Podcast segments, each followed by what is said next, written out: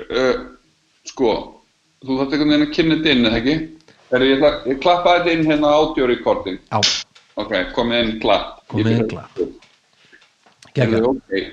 Uh, nei, viltu ekki vera með einhverja svona upphafskynningu? Jú Hvernig um, er þú vilt? Svo editerar þetta náttúrulega bara.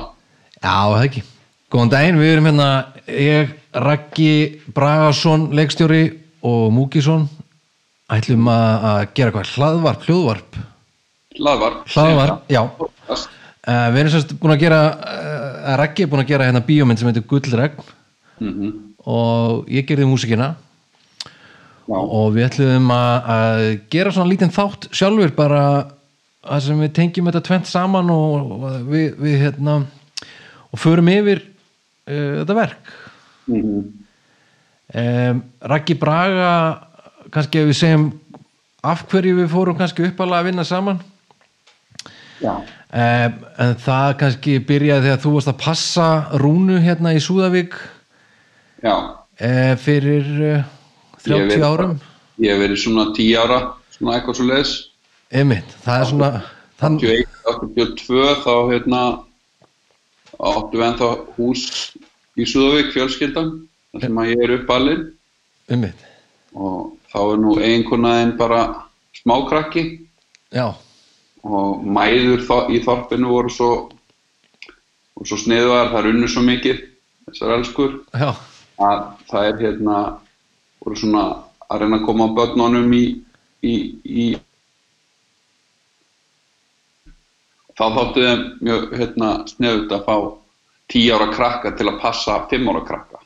Einmitt. Þrælbillegt og geggjað mann ekki eins og hvort ég hef breytið þetta.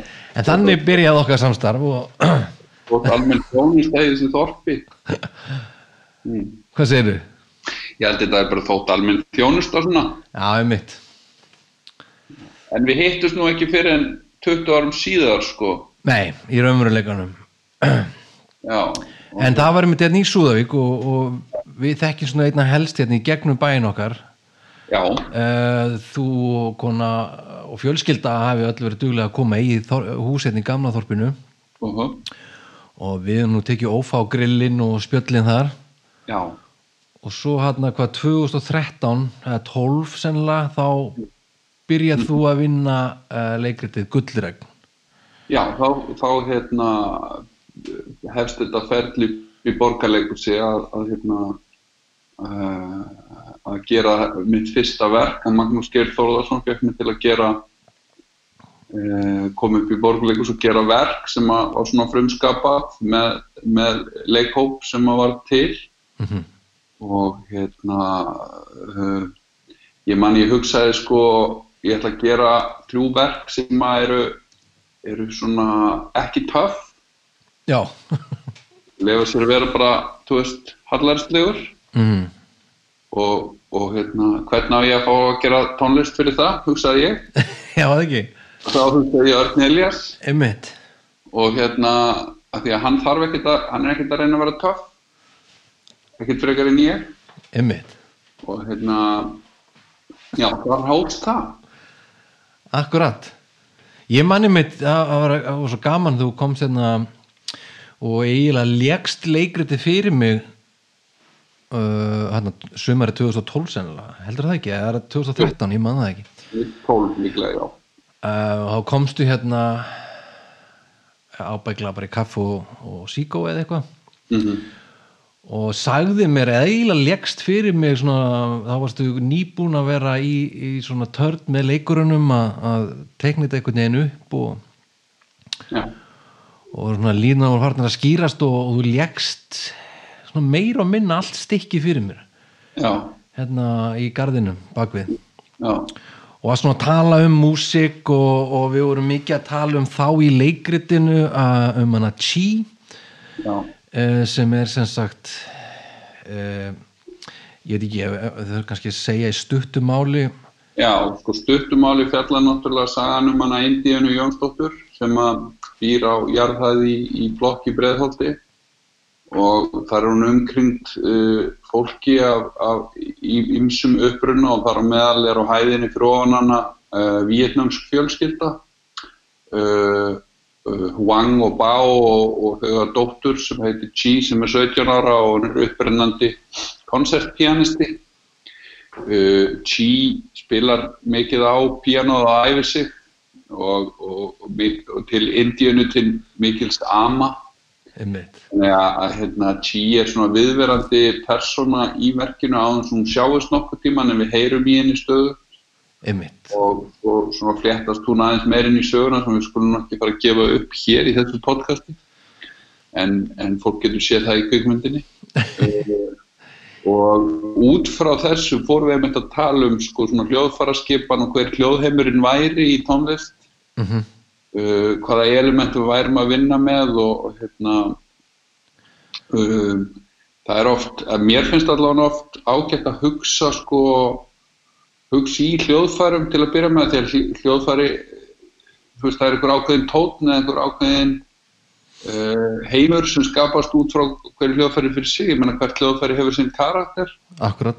Og, og hérna við fórum að tala um svona asísk hljóðfæri einmitt og hún, hún alltaf í leikrutinu sjáum við hana aldrei en hún er samt alltaf til staðar í gegnum músík. Uh, og það kannski ef við spila hérna fyrst þá bara aðal þemuna úr, úr leikritun sem, sem við endur nýttum svo í bíómyndina. Já, en það er kannski mitt heyrist að við vorum að reyna að ná einhvern svona smá asjutengingu mhm. Og kannski tölum við svo eftir hérna, hvaða hljóðfæri við völdum fyrir hvert karakter og svo leiðis og Þannig að við, íti hérna play.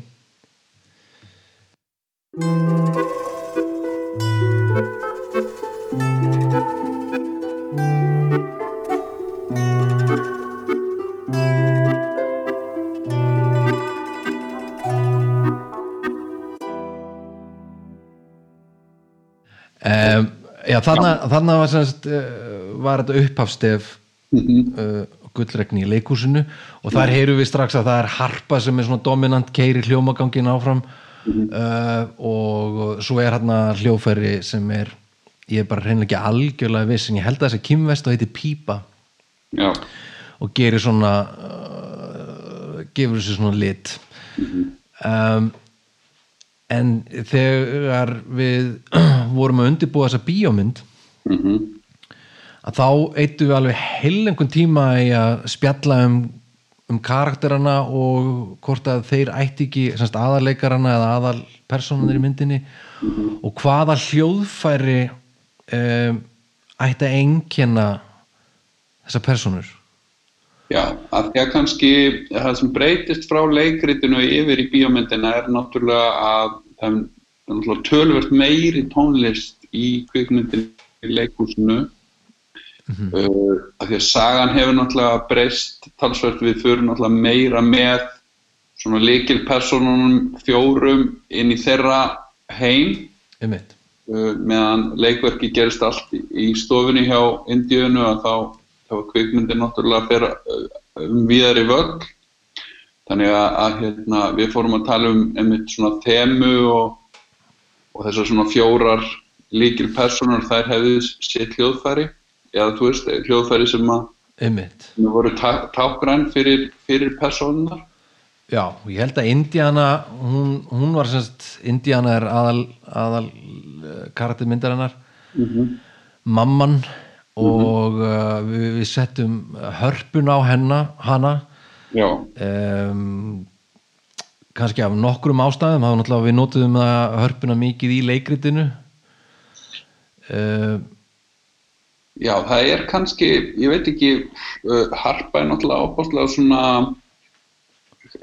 hvað ég segja, við, svona viðkvæmur hljóðheimur, einmitt. Uh, svona brothættur eða svona, svona nákvæmur uh, og, og hérna, við vorum að tala um, náttúrulega tala mikið um barnaskuna, einmitt, svona bakgrunn person og hvaðan það er koma og Indiana þótt hún þótt hún svona fyrst, við fyrstu sín virðist mjög svona harðgerð og, og, og hérna, ákveðin einstaklingur.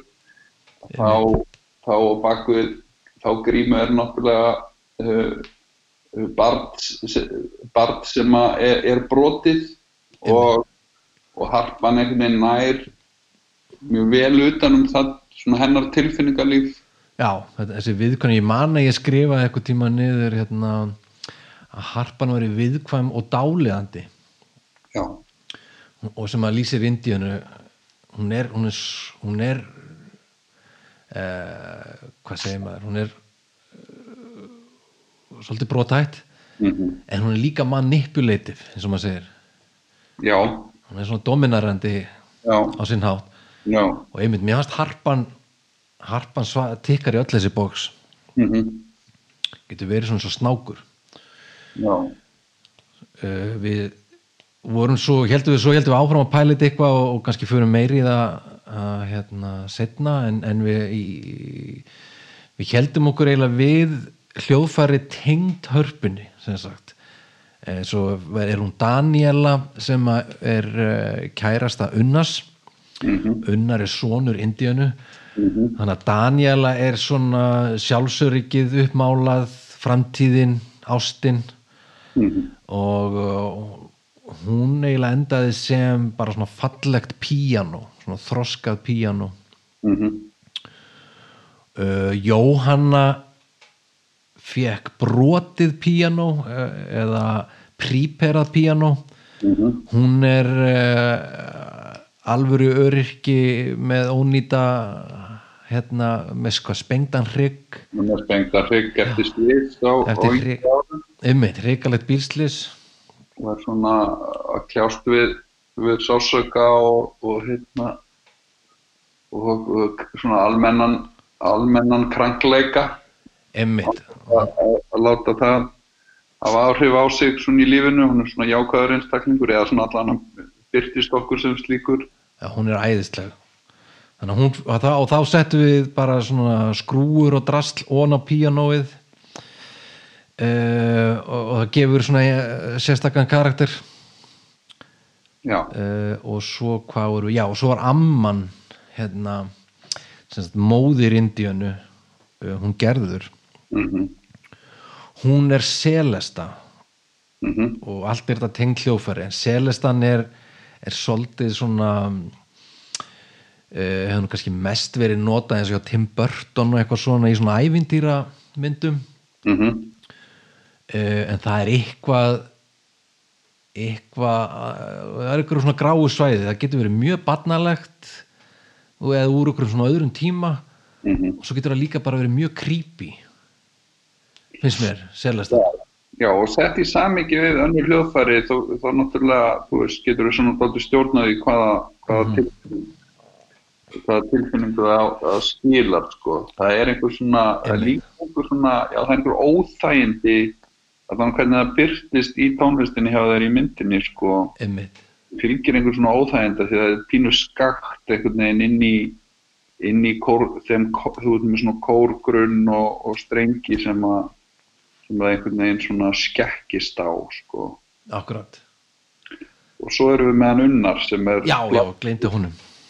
Þar erum við með mann sem er, er, er hérna í, í björgunarsveit og svona er að, reyna að láta gott af sér leða einmitt, og hann er svona hetju hljóðfæri uh, svona Málblástur er hann ekki, ekki trompet, nei hvað er hann? uh, við ætluðum að láta hann vera trompet Já. uh, breytum því svo í uh, Ásson, brest horn Vesthorn og ég þekki ekki munin á nei, nei, svo, svo var hann líka smá klarinetta en, en hann, ég myndi segja að það sem enginn hann er sko bara svona lúðrasveita effekt Já, hann er svona marseringar það er alltaf verið að marsera á sneri líkut negin og það er brass hljómsveitarn alltaf.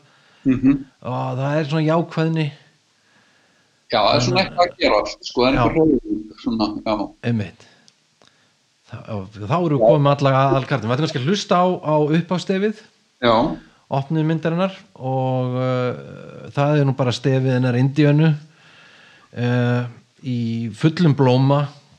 Mjög svona, okkur langaði í svona eitthvað svona 50s ameríst svona hvað köllum við þetta, lush eða bara svona fallega músik byggð á þessu, stefi sem við áttum úr leikritinu.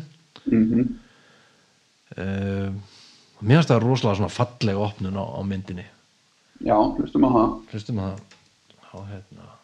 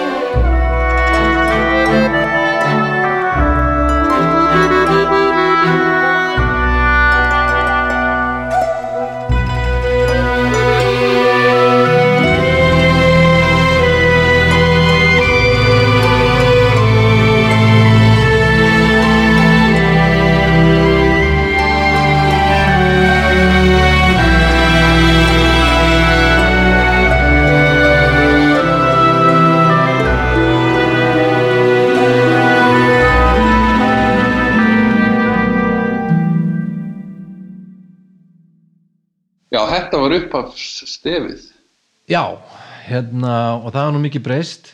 Ekki mikið endilega breyst. Uh, grunnurinn er allur aðna en uh, það sem hefur gerst að við, við hérna í ferlinu þá kom upp þessi hugmynd að, að okkur langað að, að- vera með uh, hálfgerða symfóruhljómsveit mm og gera þetta svolítið grand. -hmm. um, vera með svona grand hljóðmynd í, í þessari mynd sem gerist nú að miklu hluta bara í breiðoltinu og heima hjá hann í Indíönu. Uh, þannig að eins og þú sagðir uh, þá fer þetta úr þessum bílskúr hérna í Súðavík þar sem að leikriti var unnið í bara í tölvunni og spilað hérna. Uh, og þá stækkar það í myndin og við endum nú í Pólandi í pólska radíónu að taka upp heila symfóniljónsveit Já, við vorum með Symfóníu Viva í, í, í pólska, pólska útvarpinu, í upptökuveri pólska útvarpins, klassíska upptökuverinu. mitt Við vorum þar bara með, já, fulla orkestru og kór og, og, og hérna, og einleikara og ég veit ekki hvað og hvað. Já, þetta var alveg stórkostleg, stórkostleg vika sem við fengum hana með, með þessu miklu snillingum, sko. það var eindislegt hann hérna Úlfur Eldjátt uh, tók það sem ég hafði gert hérna í undirbúningi og færði það yfir á nótur. Já, og uh, bætti við á sömu stöðum uh, auknum smekk. Já, Úl- Úlfur kom með aukinn smekk, kom aukinn smekk og hann hann er hann Úlfur, hann er æði. Hann var, hann var bara hérna indislegt að vinna með bara sjátt átt til Úlfs. og svo var náttúrulega, já algjörlega og, og, sko, og það sem kom kannski mest á óvart að við erum allir þrýr megjur uh, Já. og svona skipulagspervertar Já, þannig við náðum einhvern veginn að bonda og, og vinna þetta verkefni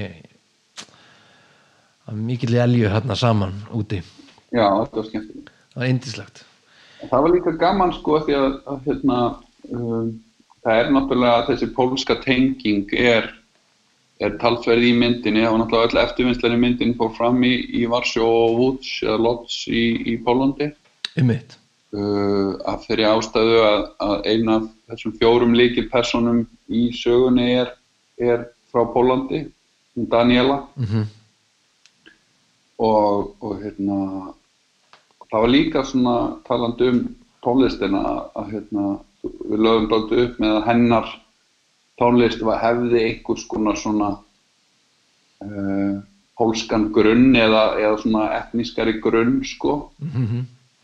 uh, og stefið hennar er er það ekki vals, er þetta ekki vals eða, eða hvað er þetta? Já, já, þetta er svona Balkan tango einhver Já, svona tango, já, Já. ekki vals, þetta er tango, já. Af því hún er líka, sko, hún, er, hún stendur fyrir, fyrir svona líf og, og hérna, liti og, og ást og það er svona romantík, þau eru náttúrulega að slá sig saman hann að Unnar og Daniela í sögunni. Einmitt. Þannig að það er svona, hún kemur sem svona jákvætt afl inn í þessa sögu, Akkurat, inn í hennan heim, hennan kannski svona pínu staðana heim. Einmitt Já, hún er hún er hérna hún er bara æðisleg, hún Daniela eh, en við kannski tölum aðeins um hana eftir þegar við hlustum á, á lægið hennar og svona. Mm eh, en núna ætlum við að hlusta á eh, númer tvö ætlið að fella tré. -hmm. e, og það er það er fyrsta sinn sem við heyrum svona hálgert við köllum þetta nú uh, montas eða svona árstíðathema Mm sem kemur annars slagi fyrir og þannig er það svona í sinni heilbriðustu mynd. Já, þetta er sumar. þetta er þannig hlustum aðeins á það hérna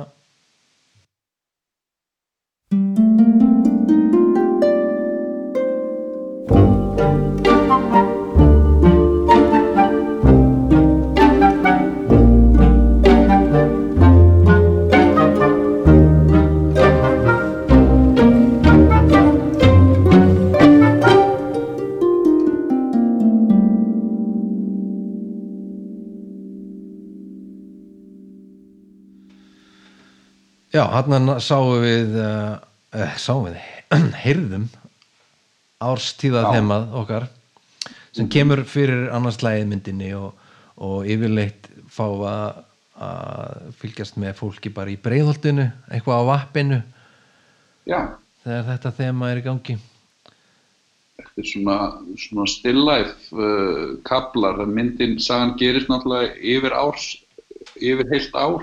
Einmitt. Uh, og hérna, og, og stemmingin breytist núna dálítið eftir, eftir ástíðunum. Já, og svona framvindu sögunar og fám uh, mér þykir ríkala vænt uh, um uh, breiðholtið. Ég ólst þarna upp um tíma. Mm og afi minn átti heima í smá stundi og amma í þessari blokk sem að hérna, Indiana býr í kjallaranum og afi var mitt þarna í kjallaranum þannig að það næst mjög gaman að sjá breiðholtið þarna svona fá smá uh, spotlight. Já, já, þetta er bregðaltið er, er, er, er stert í mér líka sko, amma og afi byggu upp í unumfælli uh, og bjó, byggu þar í, í ára tugi og sem barðbúð kom maður þar flöga vestan eða ef við áttum einhverju leið í bæinn að að þá gisti maður hjá ömmu og afa og svona og breiðholtið er náttúrulega mikill æfintir heimur og, og, hérna, og á svona sérstaklega stað í hjertanu þannig að þegar, þegar gullregn var til uppálega sagan að þá, þá, þá náttúrulega varð íbúð Indíunu eða íbúð ömmu og afa varða íbúð Indíunu og, og hérna, við fórum mjög svona nákvæmlega í það ég og Heimir Sverrisson leikmynda hönnuðurinn að, hérna, svona uh, hvað segir maður svona, svona ú, ekki útlit íbúðurinn en svona hvernig hún liggur hvernig, hvernig herbyggi liggja og er bara byggt nákvæmlega á þessum íbúðum sem að þessar íbúð sem að ég var í sem bad með að mála já, maður eiginlega, þegar maður sér hérna uh, bara skotið upp á skotið í rauninni þegar við förum inn í íbúðina þá bara liggur við að maður finnir lyktina sko. já, allar þessar möblur og já, þetta situation sko. aha, Æðislegt. En næsta stef sem við heyrum er, eh, heitir, eða ég veit ekki hvað, við höldum okkur örgulega bara við titlana sem við unnum með, þannig að það er, Mhm. númer þrjú er unnar. mhm, Eh, Það var hann kynnt til leiks og við, eins og við tölum um áðan, þá er, er svona marseringar fílingur uh, í ákvæðinni og eftirvænting. Ef við heyrum það. Hetjan er mætt, blásin inn til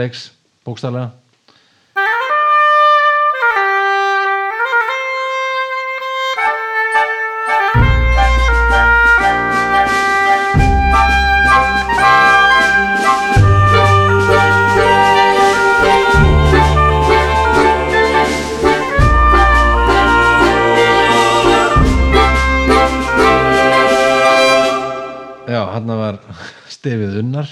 Mm Já, þetta er svona hræðsleiki hann komast mikilvægt að hann kemi inn eins og einhver gustur bara. Já, mér finnst, mér finnst oft sko, ég man svona kannski fyrsta tónverkið sem að svona hafði áhrif á mann eða maður svona skildi tónlist eða fekk einhvers svona útskýringu á tónlist var, var hérna Pétur Úlfurinn eftir Prokofiev mm og, og í og Úlfinum þá, þá er sko verið að kynna inn náttúrulega Pétur og það er verið að kynna inn öndina og verið að kynna inn þú veist þessi, þessi, þessi ævintýra dýru öll sko. Einmitt, og öll hafaðu, tón, hafaðu sko sér hljóðfæri. Einmitt. Og ég held að það hefur hérna, allandið setið í mér sko þessi útskýring sko sögumannsins á, á sko hljóðfærunum þá sé maður bara já ok uh, hérna öndin er svona og Pétur er svona og svona. Ég held að það hafi litað aldrei sko uh, öll mín tónlistarlega samskipt því ég, ég er nú ekki tónlistar mentaður eða, eða hef, hef enga tónlistar hæfileika en ég get alltaf svona skinja ég get skinja sko þá tilfinningu sem fylgir fyrir hljóðfæri. Einmitt, og, og það, ég man að þegar við fórum að tala um unnar sko þá, þá hérna þá kom mér allan að fyrst í hug svona einhver svona málmblástur af því að sko lúðra þitur er oft til að tilkynna komu komu einhver sko. Einmitt. Og þetta sem vorum að hlusta á þann er einmitt að þarna svona keirir unnar inn í söguna uh, hratt og, og hleypur. Kemur heim í mat til mömmu og svona er bara setni í mata því að hann er, er upptekinn maður. Hann er upptekinn, björgunarsveitinn og já, uppleið okkar maður. Já, Næsta stef sem við heyrum er hérna, uh, Shady Business. Mm og það er nú unnar í líki hlutverki uh, og, og í raunin er þetta sama hljómsveit það er hérna þessi sem masseringar hljómsveit en hún er, við gerðum svona drón eða heiti dróna sem við erum bara svona svolítið hjakkandi í farinu. Um, ups uh, Uh, það er alltaf, mér finnst alltaf að það er gaman að búa til svona drón að hanga í einhverjum hljómi og, og allir að gera eitthvað svona rugl þótt að hljómi drungalegt að það er yfirleitt gaman að vinna svona drungamúsík ég man að það var mjög skemmtilegt að við fengum kórin inn þarna í þetta og, og strengjarleikaran líka bara að byggja þeim að gera eitthvað já, já. og þau voru einhvern veginn hvað, hvað er að gera? Ha við erum þjálfaði söngvarar. Við erum, við erum þjálfaði þjóðfærleikarar, Já. ámennið þjóðfærleikarar, ef við bara ruggla hérna? Og þau gerðu það nú öll lista vel. Hérna er shady business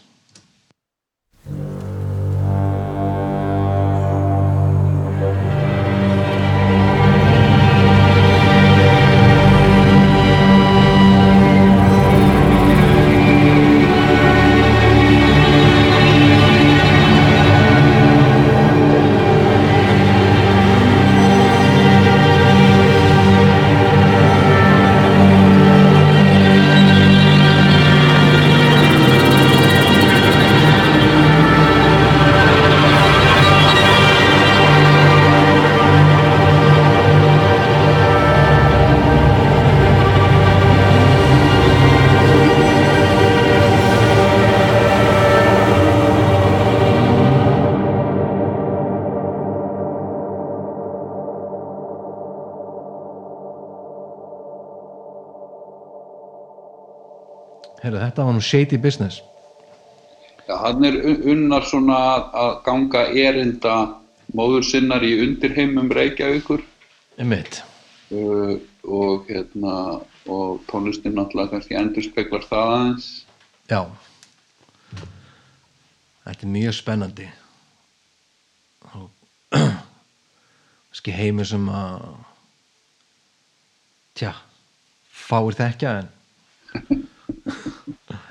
en er hana Þannig erum við komin niður í, í skuggakörfu 101 sko, einmitt. Bakhús og, og hérna, skuggalið eitthvað. já, þetta er mjög spennandi. Eh, næst förum við svo fer okkar maður, hann unnar hann fer á elli heimilega þess að kíkja á ömmu gömlu, hann að gerði. Og uh, það er raunin notu við uh, hluta af upphafstefinu eða þetta grunnstef. En, en ég breyti því í vals þarna svona til að gera aðeins öðruvísi fyrir ömmuna. Og í raunin er önnur melodi á ónáðsu og, og Celestan kemur inn svona falleg og, og dreymandi. Þannig er hinn ungi, ja, ungi hvað, hvað hann vera gammal 37 ára eitthvað, eitthvað svo svona, hann er þetta í fæstu. já, já og er gerður, ég veit ekki er, er, hún er með eitthvað skona minnisleysi? Já, hún er heila biluð. eitthvað smá heila biluð og, og hann að mætast þessi tveir heimar uh, hinn ungi og hinn aldni. Já, og í lokin þá hæ, það var nú hugmynd frá þér þú notaðir eitthvað úr leikritinu þú lagðir undir. Aha. og þá hægist á og það kom helviti flott út þannig ég stál því frá þér. Já, en það er líka sko, uh, að því að, að því að heimur gerðar, gerðar náttúrulega er heila biluð einhvern veginn, sko, tekur ekki eftir umhverju sínu, það tíminn stendur einhvern veginn í stað, sko. akkurat. Það var skemmtilegt að tónlistin svona endur spekla það þegar unnar gengur inn í herbyggiðinnar að, að það svona stöðvast allt. um mitt það koma helviti vel út hjá okkur. Það var ánægð með hann effekt. Mm hér er gerður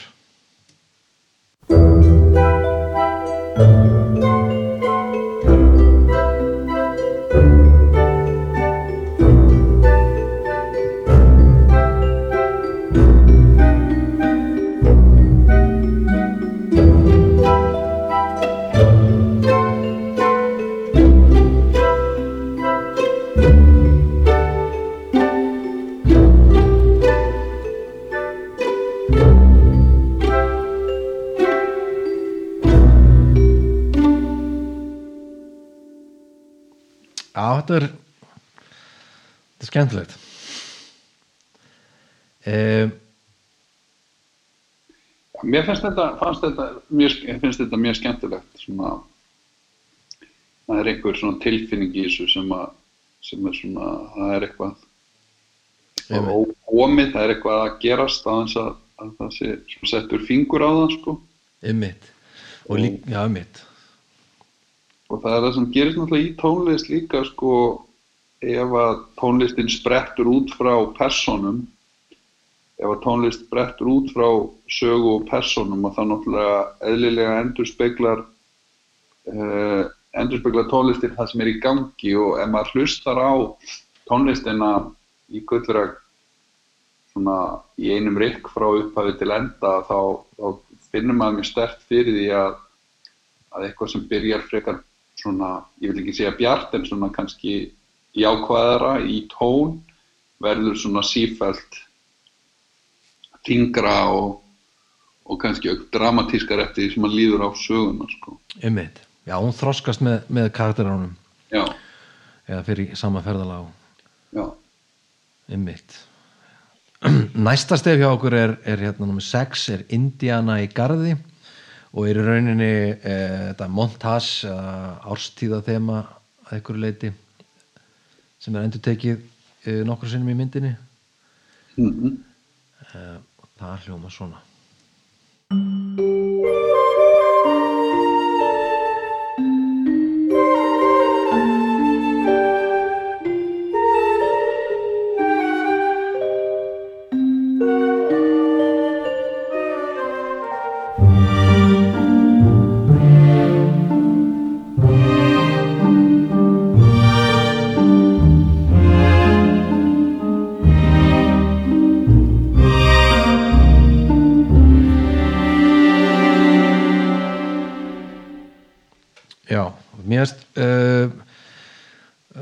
skemmtilegt þarna hvernig þetta kemur út. Hún, hún á hennan garð, hún Indiana í, fyrir aftan blokkinni sín í breiðoltinu mm hún er með þetta trégullreg sem er uh, já, hún, hún uh, það er svona vá yfir þá að taka kannski taka þetta tré af henni.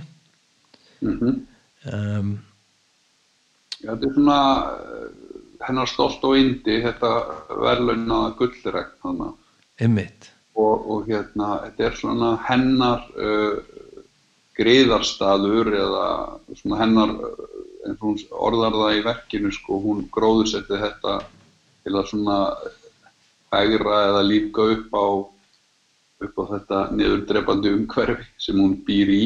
Mm Uh, ég man að það við töluðum um þau, í fyrsta sinn sko við fórum svona að tala um kannski svona heldar hljóðheim í tónlistinni og út frá svona hvað ég lagði alltaf að leggja upp með í sjónrætni útfærslu á myndinni -hmm. og fórum við einmitt að tala um um svona uh, já svona melodramatískar kvikmyndir frá frá sjötta áratugnum og svona Mhm. sem væri svona svolítið svona lush eða mikið af strengjum og, og, og hérna uh, ég vil ekki nota orðið ævintýra keimur en, en, en það er svona svona dramatískur keimur sko Einmitt. og við fórum að tala um einmitt strengi, hvernig strengir hljómuðu þú veist, fyrir 50 árum, uh, 40 árum að því að í, í kjarnan sko sem í gegnum sögun eru alltaf að færast nær þessum dýpsta helli sem að er æska Einmitt. af sprettur allt sem hún gerir sko af hvaða meiði veist, er, er, er hennar svona heim, heimur Einmitt. og hún er einhvern veginn föst í barninu, barninu sem að elst upp á, einmitt á, á sjönda áratögnum sko, sjönda og sjönda. Mér veist þetta stef sem vorum við að hlusta á, daldi ná því, það hefur þennan svona, Já, þennan Hollywood keim sko. akkurat. Já, þetta er svona þetta er svolítið þetta er uh, læt, lætur svona, gefa maður svona hughrifin eins eins og þetta sé aðeins dýrara aðeins, Já, hérna já, þetta er mjög skemmtilegt. Uh, kannski við fyrir bara í næsta sem er nummer átta og er, er hún hérna Jóhanna. Já, uh, ég veit ekki, já, kannski ef við klárum hérna eins og Indiana, þetta kemur nú aftur fyrir hún í er svona mei, mei já um, þetta er líka sko það er náttúrulega hótað að vera að taka tríið af henni mm, og, og þannig einmitt að ítir undir svona þessa dramatík. Þetta er svona ef, ef, ef, ef mann er hótað eitthvað svona þá náttúrulega fær það kannski auka fókus líka hjá manni og, mm, og allt í einu er eins og lífi snúist um þessi einu jurt. Já, um, og, hún er að spreyja hérna jurtina sína og alveg hlúa að henni. Mm, sem best hún getur. Mm, og er svona í litla garðinu sínum. Já, langflottust. Uh, svo förum við í, í hérna nummer 8, Jóhanna. Það er þessi karakter sem við tölum aðeins um áðan uh, sem er leikinn af uh, Halldóru. Gerhardsdóttur, já uh, já eins og við sögum hún, hún er lent í bílslisi og, og við opnum hann þegar þessi músík kemur inn að þá uh, fylgjumst við með henni, hún er bara hreinlega að vakna eða ekki?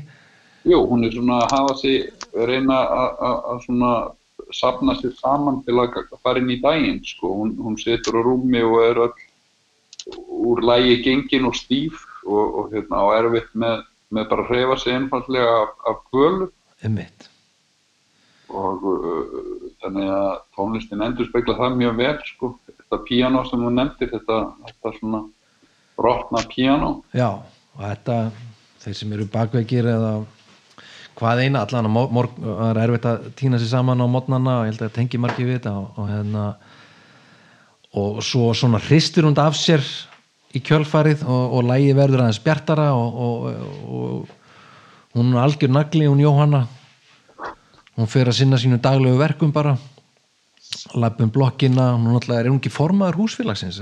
Jú, jú, hún er formið að húsfélag og hennar heimur er blokkin, hún svona lifur hún fer í sína heimsreisu dálítið með að heimsækja alla þessa íbúa sem að koma hérna og þaðan úr heiminum og, og hún er upp á hjá, hjá vietnamsku fjölskyldinni og hjá Carlos og Mariu sem kenna, kenna salsa dans upp á fjórðuhæð og Einmitt svona, og hún svona upplifir heiminn henn, hennar heimsreisa er alltaf svona þegar hún er að rökka húsfélagsskjöldi Emmitt að hún er alveg indisleg uh, hérna kemur sagt, Jóhanna.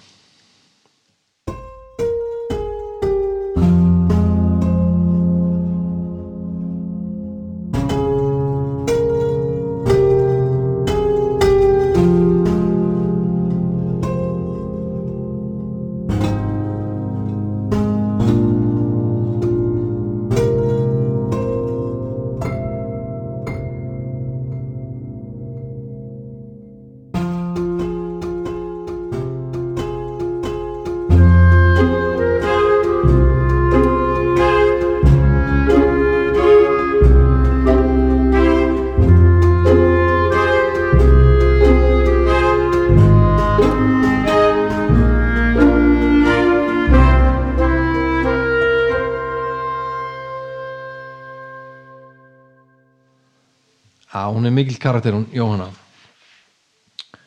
Og, og er svona trúnaðavinur og besta vinkona hennar Indíanu Já, hún svona, já, hún er kannski eini vinnur hennar, hún er, hún er svona sambland af vinkonu og, og, og, hérna, ókeipis húsjálp.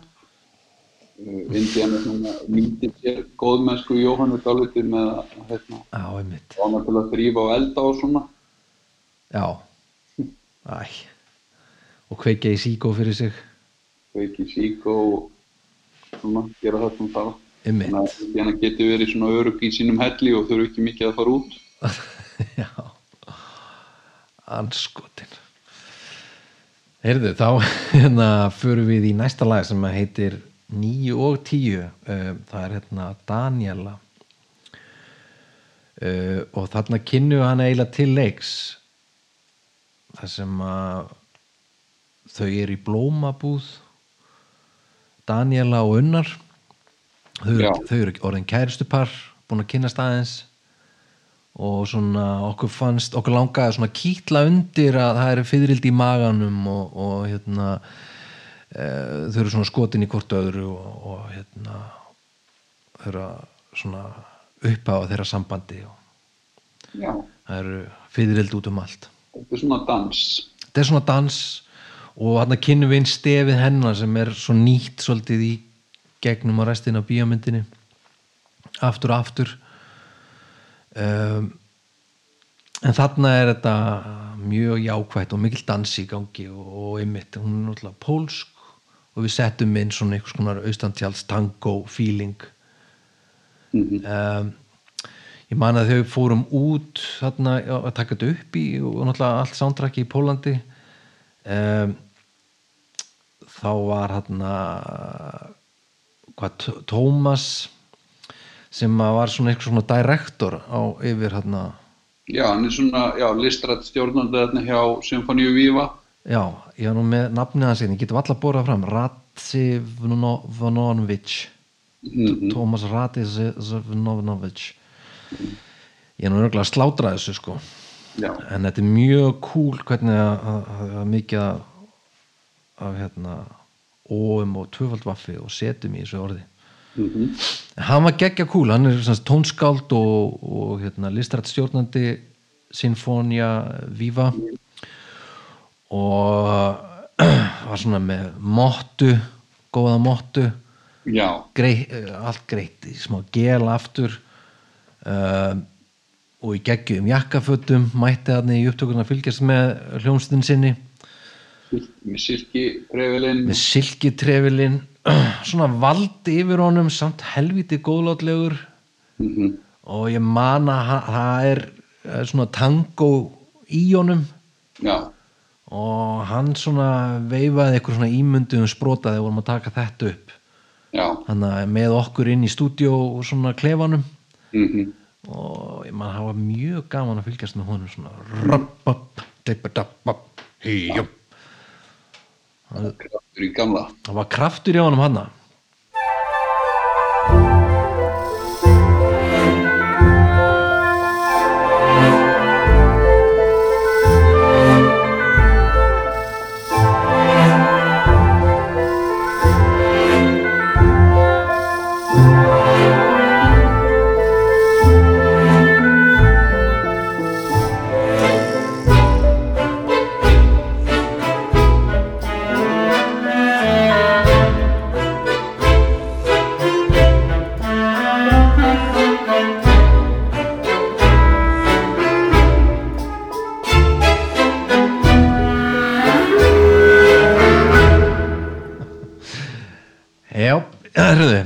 þetta var nú Daniela Þetta er um Daniela sem leikin er af uh, pólsku leikurinn Karolína Gruska. Einmitt, hún er geggjuð þessari mynd Finnst mér allavega Þau eru allir svo æðið. Þau eru öll alveg geggjuð Já, og Indiana er náttúrulega Sigrun Netta Björnsdóttir og. Unnar er, er, er Hallgrimur Ólafsson. Þetta, er, þessi, þetta fólk er náttúrulega búið að lifa með þessum personum núna í sjö ár og hérna mm og það er náttúrulega stórkostlegt að fá þetta tækifæri að hérna, gera fyrst leikrit og, og svo uh, nokkrum árum síðar kvikmynd. Maður er með sko leikara sem að, sem að sko veist, eru einhvern veginn or- orðnir að personum hafa fyrir algjörlega út í það sko. Einmitt Og Karolína kom náttúrulega seint inn, hún tók við hlutverkinu sem að sem Brynhildur Guðjóns lék upphaflega í verkinu Einmitt stórkostlega og hérna og, uh, og, og, svona bætti við ögnir í vitt, hún kemur náttúrulega með þetta álveru Mhm. pólska element sko, uh, kemur sem gestur inn í söguna sem að, sem að hérna, var mjög skemmtilegt. Einmitt. Já, það er náttúrulega einmitt, ótrúlega þetta að hérna, maður þekkir þekkir hérna alla, þess, þess aðal karaktera svo ógeðslega vel mann einmitt ég var að segja ykkur um frá, ég held að við vorum að segja hljóðhönnunum hérna hún er Jasek uh, þegar við vorum að spjalla við hann út í Pólanda hvað þetta væri sko ólíkt öðrum verkefnum þegar maður fær að vera með í verkefninu og, og, og við erum í raunin að gera það aftur hérna í bíómynd. Hvað það er súper þægilegt að því maður þekkir alla svo vel maður er öll þessi heimildavinna hún er svo mörguleiti komin bara inn í líkamann á manni sko alveg. Já, við þekkjum þetta fólk út og inn. Við erum búin að lifa svo lengi með því. Já að því að sko svona sköpun er, er, er tjáskipti skilur og þegar, þegar maður er búin að gangi gegnum hérna uh, svona langt ferli að þá stytti þá náttúrulega komin, komin einhver, einhver orðaforði og einhver hugtök og, og einhverja tengingar sem stytta oft líka bara leiðina í, í, í, í tjáskiptunum skilur hvernig kefur maður hugmyndum sínum á framfæri sko. Einmitt, einmitt. Já, þetta var, og svo náttúrulega þessi nýja reynsla að fara til Póllands og, og vinna músíkina þar. Við fengum hennar styrk frá pólska eh, kvikmyndasjóðunum mm til þess að gera, vinna eftirvinnsluna í Pólandi og, og þar meðal að taka upp alla músík þar og, og, fá að nota og, vinna með eh, pólskum tónlistamönnum. -hmm. Ég held að þetta hafi verið hátt upp í 40 mann sem við fengum hana til okkar eh, yfir þessa viku. Það er þessi ekki næri lagi. Það er auðvitað meira. Jafnvel meira, já. Það verður nær 50 50 manns eða eitthvað slíkt. ég hugsa þér og hérna við vorum hérna við byggum uh, bara í Varsjá, við tókum þetta upp semst í pólska útvarpinu í Varsjá vorum hérna ég, þú og Úlfur uh, Úlfur var með okkur í hvað þrjá fjóra daga þarna Mm og uh, vorum í stúdíu mannst þetta er honum Tadeus sem var svona upptökumeistari eða Já, mannstu titilin hans, hann var nú eitthvað svona tónmæster eða eitthvað svo leiðis já, recording master. Já, hann var eitthvað, hann var rosa flottu titill og hann var með þarna e, aðstofamann sem að kerði alla tæknivinnslu fyrir hann Aha, sem að reyndi svo vera e, eiginkonans líka já, nýja einhvern. nýja eiginkonans og þetta var svona þetta var æventýru sem við löpum bara hreinlega inn í Hún var bara gengin áttamánu á leið. Já, Ég, hún, svo átt hún hérna tveim vikum síðar. einmitt Já, Tadeus er eldri maður og, og konan hans var eh, hvað eh, mikið yngri og ögningri, já. við hittum svo fyrirverandi konan hans hún keirði okkur hérna í stúdíói fyrsta daginn Já, fyrir einhvernan sem fyrir einhvern, mitt, hann stendur í einhvers konar skilnaðamáli hérna skilnaðamáli við hann að eignarhaldi í upptökuveri. já er, það er annað sama, það er annað mjög. það hann upp í hugmynd en það var svona gaman að gangin í þennan heim hérna, og hann hérna Radoslav sem var stjórnandi eh, stjórnaði hljófæraleikurunum mm -hmm.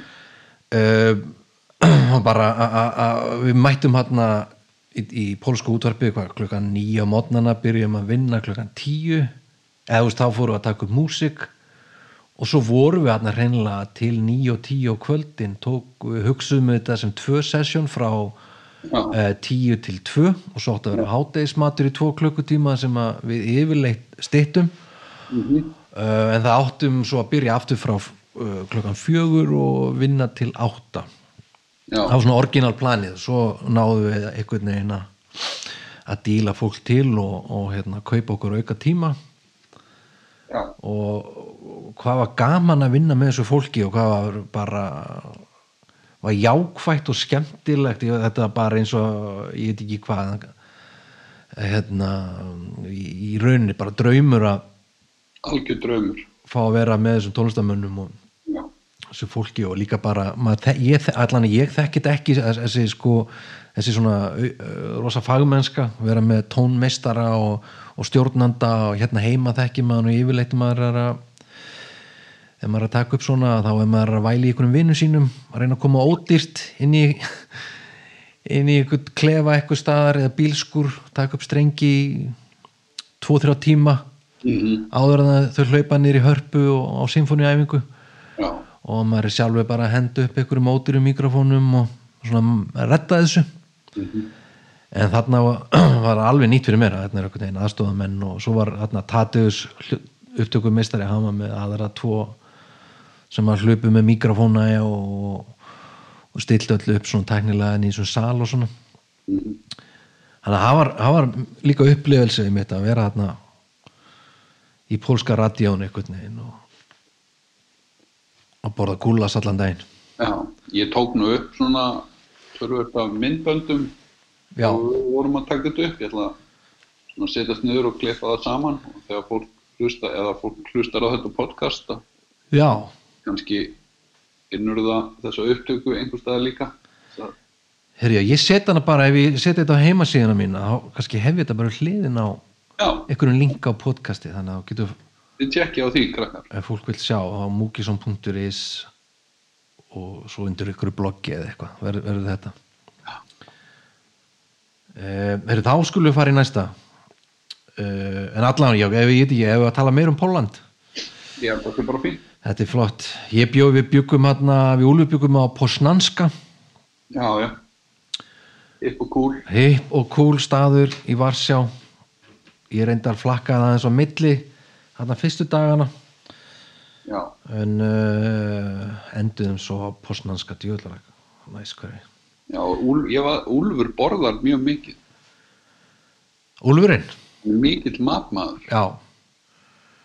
Og hann fannst gaman að borði í Pólandi. okkur fannst það öllum held ég og, en sérstaklega svona gúrmi manni og, og smekkmanni eins og Úlfur að var algjörlega heimaðalli þannig Já, Herru, förum í næsta lag sem er eh, 11 og heitir Hjalti Pétur já, uh, hér er Jóhanna uh, sem við heyrðum áðan. Mhm, Hér er hún Jóhanna komin nýr á Bryggja að taka móti elskunni sinni. Og hún Hjalta Pétur sem er leikin af Jón Egnar mhm, og það er eftirvænting í loftinu og, og, og hérna, svona spenna og, og smá glens kannski svona og allan hún, er komin nýr á Bryggju. Hún á hann að kærasta já. og ég veit ekki, ég tengi við að pappi minn var sjómaður og, og við, Ég var kærast að skildi kalla, sko. já, allan hún er kærasta hans, það er spurning hvort að hon- honum finnst hún vera kærastan sín. Já, hann er ekki, ekki merkilegu pappir, hann, hann gæsti, hann, hann á mikið ólært í mannlegum samskiptum. Já. Ég held að við þekkjum þessa típu öll. Heyrum, Heyrum þetta aðeins Þetta er nú svolítið frá sjónarhóli hennar Jóhannu hvernig við upplifum stemminguna. Já, Þannig að kemur prinsinn. Og við hlustum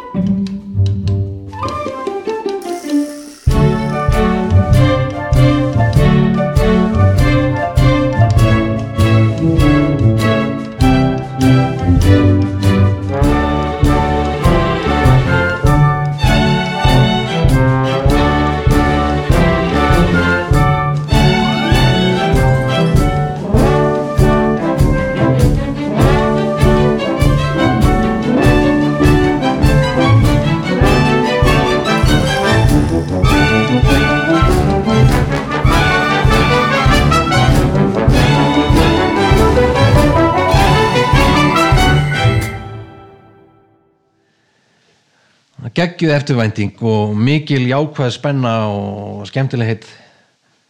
Það sem Já. er, ég held að það er betri. Ég reyndi nokkrar útgáfur hérna af þessu og ég man ég sendi nú eitthvað á þig. Það var alltaf gaman þú ert nú ekki kannski beint um, grófur nei, í orðavali en, en það kom eitthvað svona hmm, já. Við ekki aðeins að endur skoða þetta og, svo kom þetta loksins, mér finnst að það var loksins rétt einhvern veginn, þetta í svona þriðja þriðja etna, svona þriðja hugmyndin sem við fekk að fljóta þarna með í, í þessa sinn kom í þriðu tilraun. Kom í þriðju tilraun og, og það var það sem þurfti. Smá gals. Mjög ánægð með þetta. Þetta er svona það er þetta er skemmtilegt, það er líf í þessu og, og, hérna, og eitthvað svona sa- er samt eitthvað svona skemmtileg þingsli í, í bla, blástursljóðfærunum sko. Og það er eitthvað svona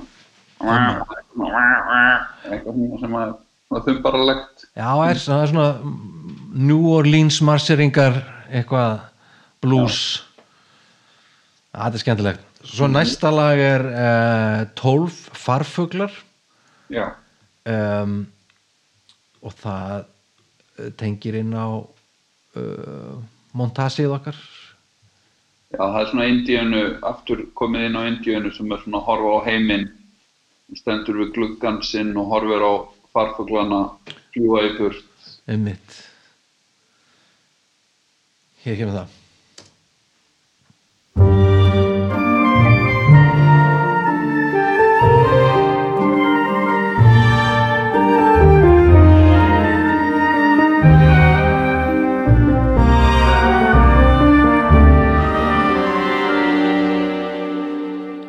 Já, og það er aðeins byrjað að dekja þarna og hæja kannski aðeins á stefinu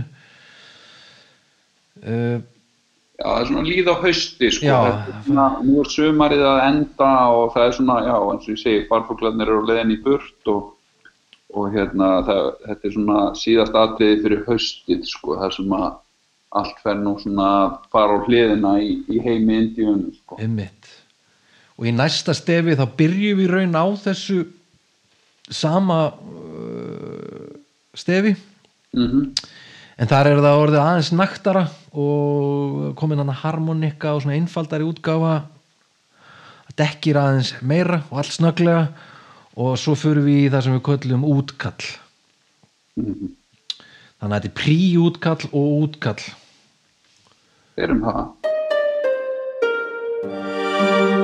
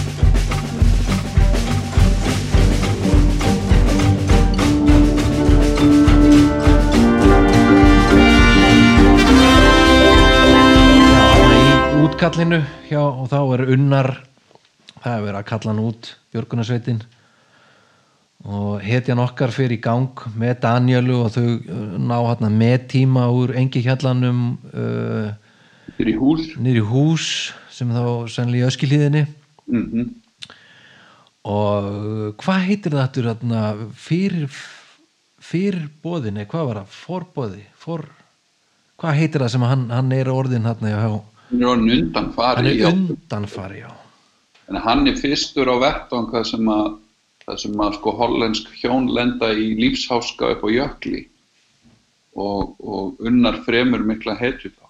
Einmitt, og hann er hérna í ákveðin forgangi í umferðinni Mm og þetta er svona keppnismál hjá, hjá þeim þessu nýja pari Danieli og Unnari. Þau vakna við útkallið það fá SMS útkall mhm, og skjótast að stað og hérna eru fyrst í hús. Mhm, það er bara geggjað. Og þannig eru, eru við með svona þetta, þessa, þessa marseringa hljómsveit alveg á fullu að dansa með þeim. Já, hvetja þið áfram. Mhm, og uh, næsta stef er, er þá nummer 14 hjá okkur. Er björgun og afleiðingar. Já, þarna þurftum við að blanda svona aðeins saman. Þarna er þessi hljómsveit. En við upplifum þetta svolítið í gegnum Indíönu. Mhm, og fyrir hana ég veit ekki uh, hvort þessum eðilegja fyrir fólki ef að, ef að hérna, þá eftir að sjá myndina. En allavega hún, hún er að upplifa þessa björgun mhm, og heitut að sonarins í gegnum sjónvarpið og, og hérna þannig að við erum, að, við erum aðeins að dramatísera þetta í músikinni. Vi, við, við sjáum þetta svolítið með hennar augum hann já, henn, við fylgjum hennar tilfinningalífi í gegnum þetta kjú, sko. já, það sem að móðir ætti náttúrulega að vera stolt af sinni sínum en það er ákveðin vá hann yfir, Hva, hvað er stráks aulin að gera, þau eru búin að lifa náttúrulega svona lifa af kerfinu sko, hafa komið sér upp svona systemi þar sem að svona ha, hafa auður af hérna opibera með því að gera sér upp hérna ímsu krankleika. Einmitt, þannig að unnar er skráður öryrki. Unnar er 90% öryggi og það að 90% öryggi bjargi hollenskum hjónum úr jökulsprungu er nú ekki alveg skeðlilegt. Nei, og, og hún sér hann að þetta er alltaf fyrir vaskin þegar hún horfir á þess frétt Hlustum á, á, á björgun og afleðingar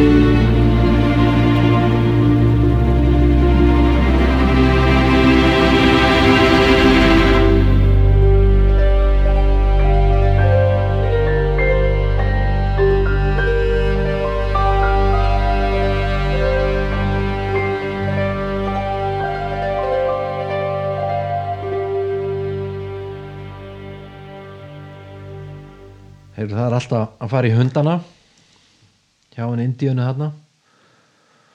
Uh, svo er næsta. Ég veit ekki hvað við komum til með að kalla það en það hefur yfirleitt heitið hjá mér hérna 15 Indiana skvísast Já, þetta er, þarna er hún svona að, hérna, að reyna kannski í einhver, einhvers konar örvæntingu að, að taka nýja stefni í lífinu og fer út úr húsi um mitt í, fyrsta sinn uh, til að í romantískum hugleðingum, skulum við kannski segja. Eða einhver, einhverju til, til, til að til að tengjast annari mannesku um mitt og það tengist hennar svona allt er ego eða eða, eða öðrum persónuleika sem hún kallar Agnes sem að er kona sem lifir í í mjög svona romantískum heimi. Já, hún heitir Agnes á okkur svona date. Já, hún er svona á í, í síma samskiptum við já, Karlmann sem að heitir Anton og er leikinn af Eggerti Þorleifsinni það er einu svona fantasy útgáð á sjálfum sér. Já, og í raunin er, er sem sagt Daniel að skvísast hérna uh, stefið, það er við notum það í öðrum búningi í myndinni þar sem það er svona uh, saxofón solo og, og meira svona 80s bara í útvarpinu er, og meðan hún er að spjalla við hann þann- þannig að við laumum því þar í annari útgáfu. Mm eh, en hérna er, er, er það sem svona hluta eh, músikinni í starri útgáfu.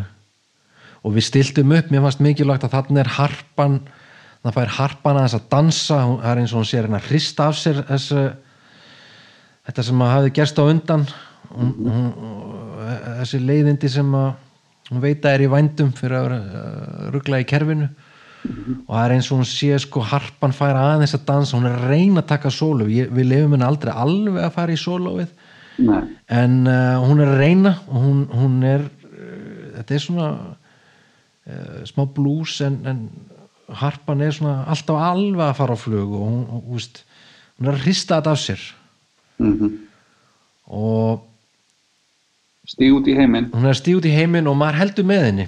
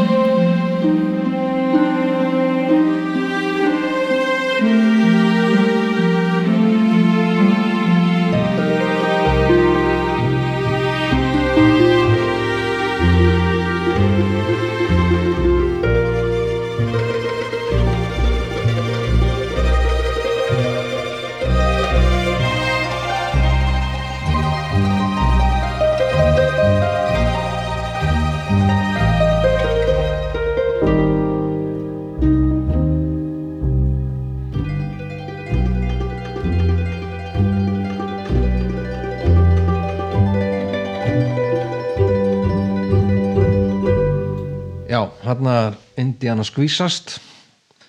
Já, mér finnst- hérna skemmtilegt hvernig við, við náðum að láta hörpuna vera svona á flökti og, og svona, hún er í uppnámi er, og harpan er hljóðfæri Indianu hjá okkur. Mm þannig er hún í uppnámi, þannig er hún samt spennt og hún er farin út í lífið. Og mér finnst, ég var mjög ánæður með, með þetta, Já, þetta er, þetta tólkun hjá okkur. Já, þetta er mjög skemmtilegt stefa, svona kemur smá nýr tótn en samt inn í svona sama, inn í sama hljóð heim, sko. Einmitt. Svo uh, kemur afleðingar, vetur og ólétta, heitir næsta hjá mér. Það er ekkert annað. Það er ekkert annar. Þannig tengjum við rauninni saman þrjár þemur. Aha, Uh, það er fyrst er svona drungaleg útgáfa af Indíönu þemanu. Svo fyrir við í þetta montage eða ástíða þema það kemur vetur. og kemur vetur og hendum svo yfir í Danielu þema. Svona sjá hvernig það kemur út. Eða sjá, heyra.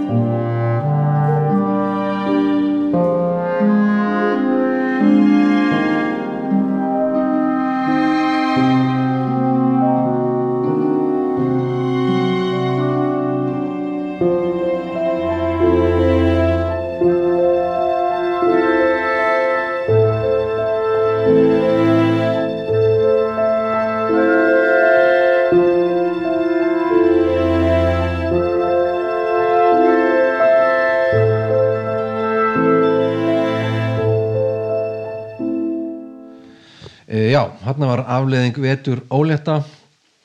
Uh, ég veit ekki sko það, mér varst við látum hann í, í byrjunni á þessu stefi þar sem við erum eiginlega í, í Indíönu þemanu.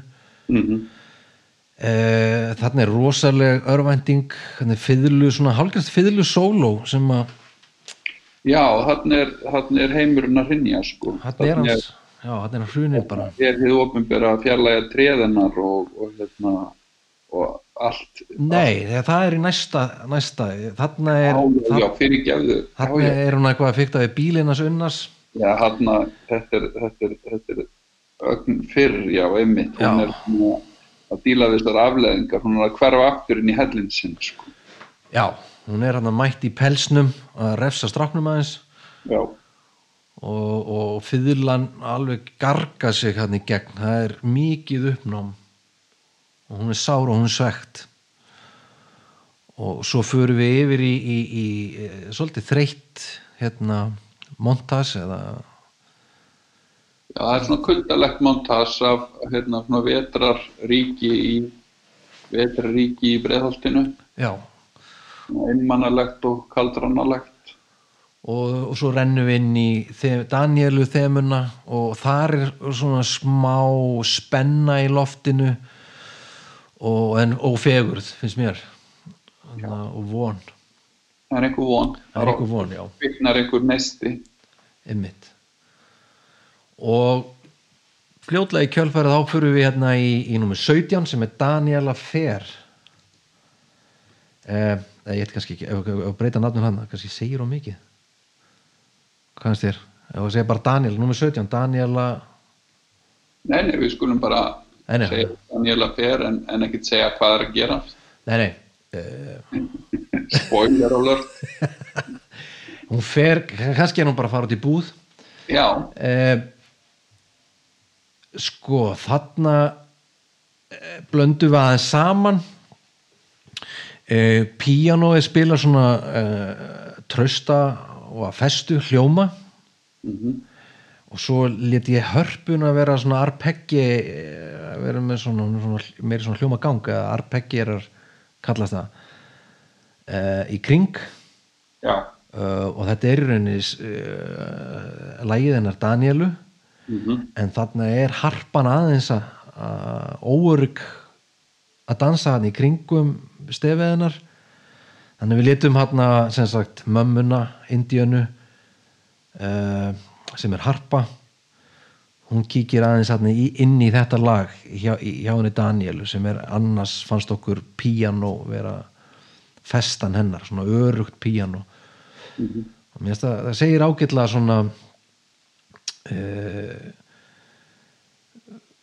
þarna er í rauninni áframhald af samtalið þeirra. Já. Daniel, uppgjör, uppgjör mikið. Einhvers konar uppgjör já í, í músík. Já, hér kemur það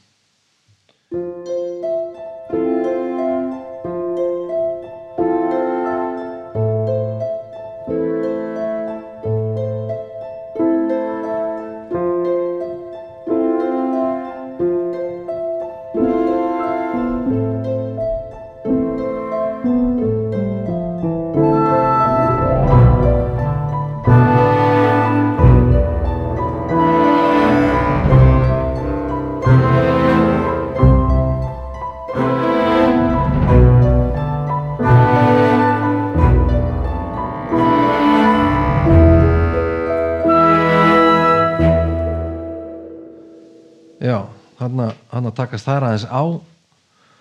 Og svo uh, kemur að hljómsveitin inn þegar hérna, það eru smá átök hérna í garðinum hennar hennar Daniel, nei hennar Indíönu. Þannig að þetta er svona það eru tvö element hann í þessu, þessu Já. skori.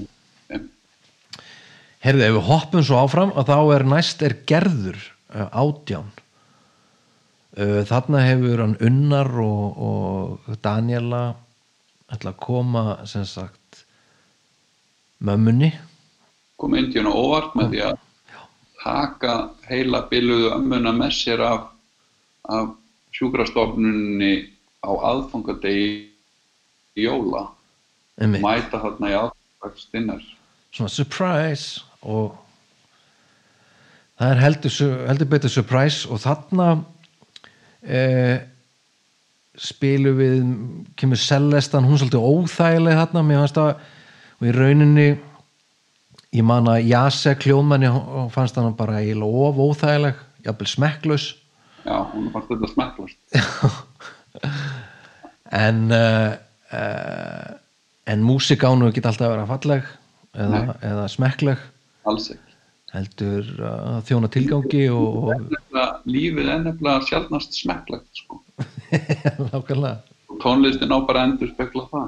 Stundum er lífið óþægilegt og stundum kemur það óvart og stundum kemur það aftan að manni ymmit og endalusar mótsagnir. Mér finnst þetta, þetta stefi eða þetta tiltekna kjúver og svona dálítið. Það er alltaf að fara til fjandans þarna, sko.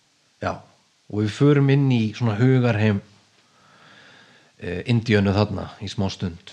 Þannig er harpan að reyna eitthvað en, en en, en Celestan er svolítið svona að eyðileggja. Hlustum á þetta. Mm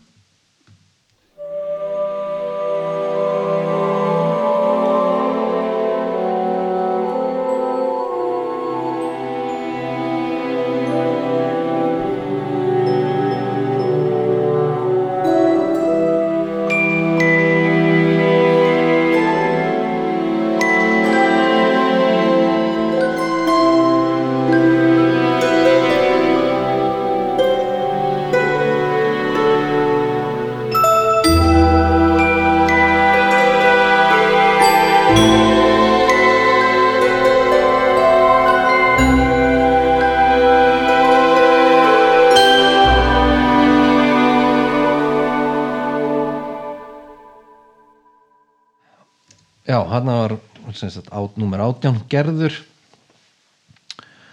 og já, við, við reyndum hann að láta hörpuna svona vera óörug í kringum annars aldrei drungalegt atmosfér -hmm. og kórin er þarna dálítið svona þetta er einhver rödd úr fortíðinni sko. Þetta er, er Indiana gengur er að stíga dálítið inn í, í barnaskona þarna aftur er að hellast yfir hana hlutir sem eru óuppgerðir kannski. Já, og koma svo síðar. Já, þetta er mjög svona hvað segir maður, maður slettir kannski powerful sena finnst mér. Já, þetta er kannski svona hvað var að segja, þetta er kannski að tónlistin fer hvað næst tilfinningarlífinu sko, heimurinn hverfur sko og við förum bara beint inn í leikarann sko eða beint Já. inn í persónuna. Og náttúrulega leikin alveg fáranlega vel hérna styrkut neginn, 50 kona en samt bara prinsessa. Það eru þarna Sigrun Edda sem myndi hana og, og uh, Margrét Helga sem gerður móðurinn já það er listalega vel leikið það Uss, Uss.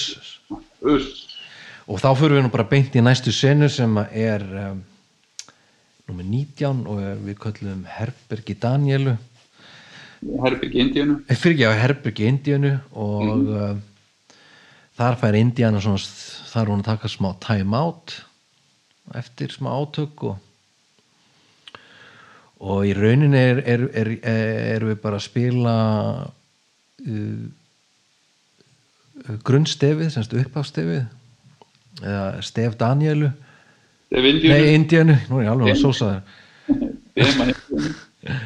og það er bara mjög basic, það er bara harpan og hún er svona að stilla sig af hún er að jafna sig eftir. Já, erfiðan sjó. Uh, og það er svona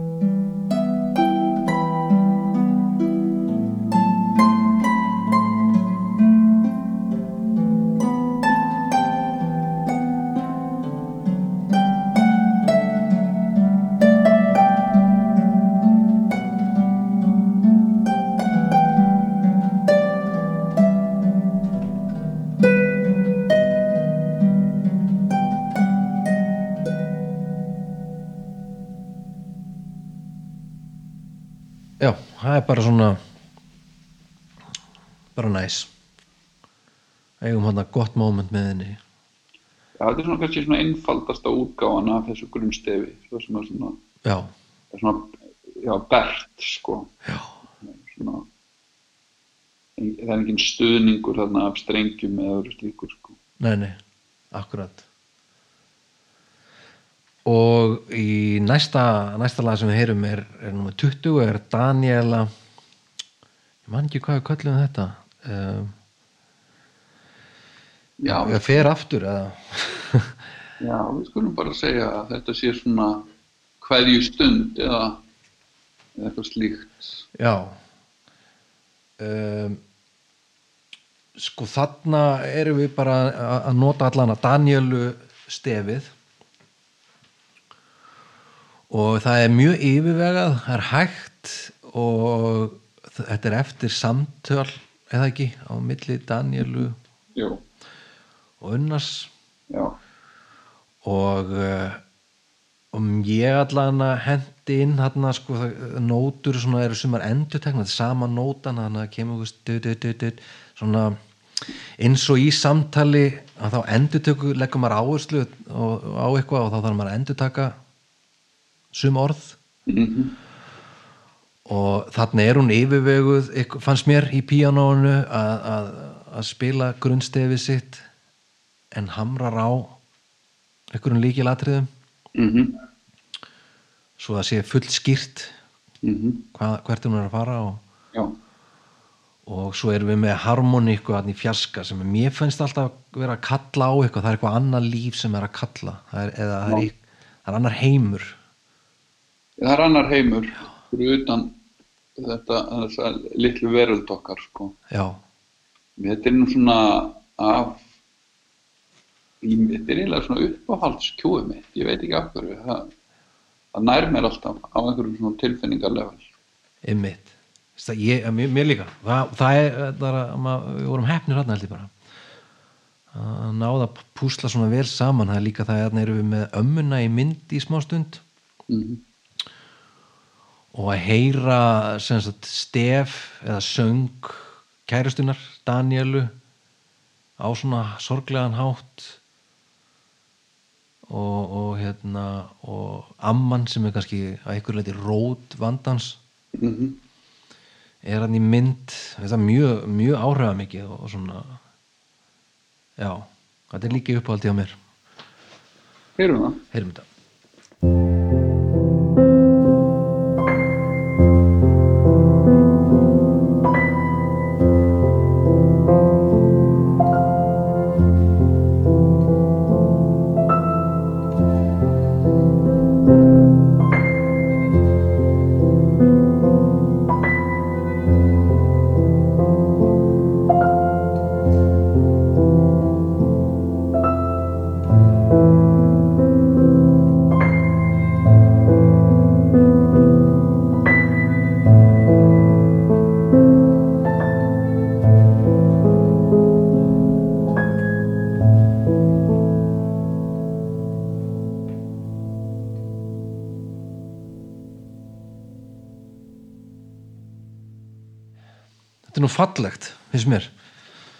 þótt að, þótt að sé drungalegt þá er þetta uh, örgulega fallegasta lagið í myndinni.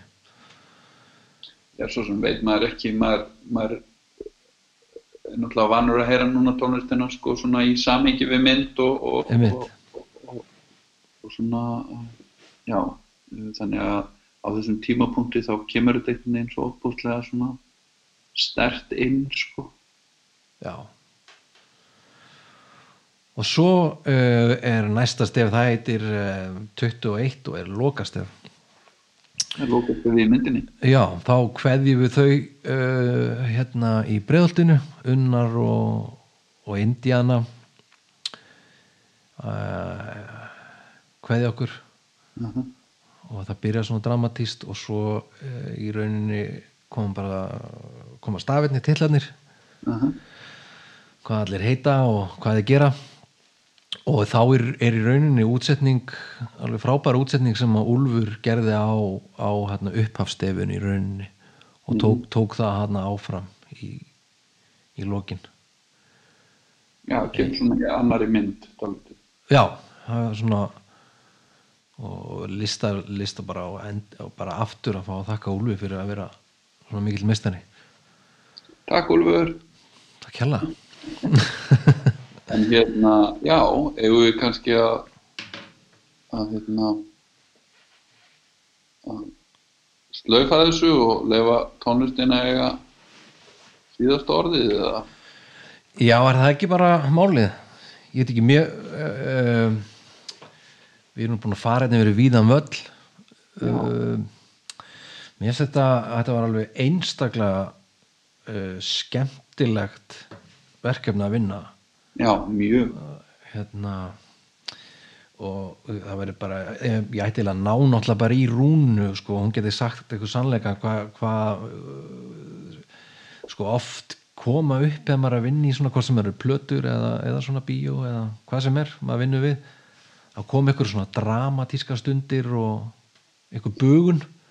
Já, en það var, ég held að það var við þetta verkefni var alltaf uh, einhvers konar uppgötun og, og spenna og skemmtilegheit í þessari vinnu. Já, Ma, ma, maður kerði aldrei á vegg. Nei.